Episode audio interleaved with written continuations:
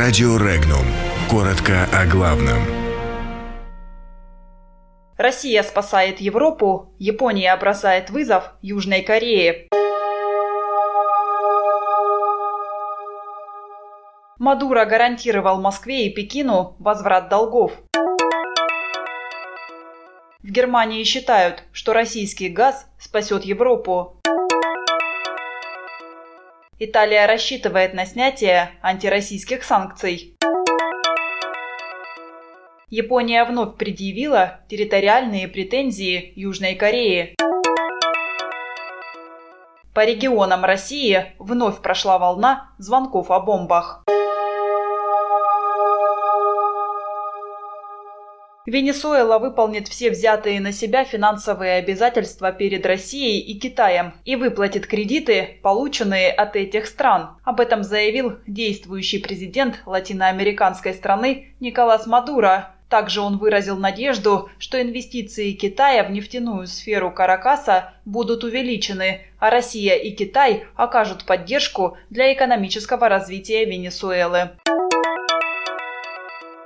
В Европе снижается собственная добыча природного газа, причем процесс этот проходит стремительно. При этом потребность в ресурсе, напротив, постоянно растет. Единственным возможным вариантом закрыть этот разрыв между спросом и объемами собственной добычи является российский газ, который обеспечивает 43% потребностей Евросоюза. Об этом сообщает немецкая газета «Вельт». По прогнозам аналитиков, к 2025 году импорт газа в Европу вырастет до 409 миллиардов кубометров, что станет рекордом всех времен.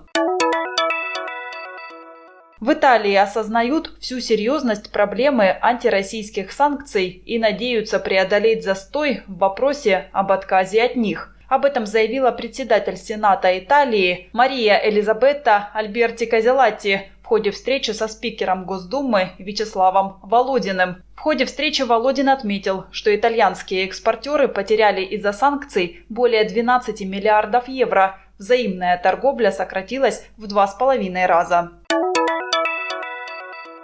Правительство Японии приложит все усилия, чтобы отстоять свои права на острова Такесима. Соответствующим заявлением выступил министр иностранных дел Японии Таро Коно. Острова Лианкур, которые в Японии называют Такисима, а в Корее Токто, уже десятки лет являются предметом территориального спора. Де-факто, после Второй мировой войны их контролирует Южная Корея, однако Япония убеждена, что острова, как и до войны, принадлежат ей. Провокационное заявление министра могут обострить и так продолжающие ухудшаться уже несколько месяцев подряд отношения между двумя странами.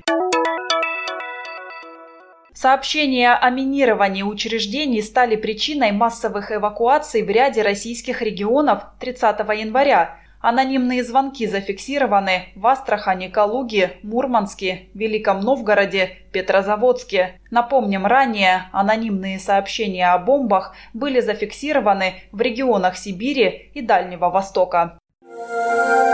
Подробности читайте на сайте Regnum.ru.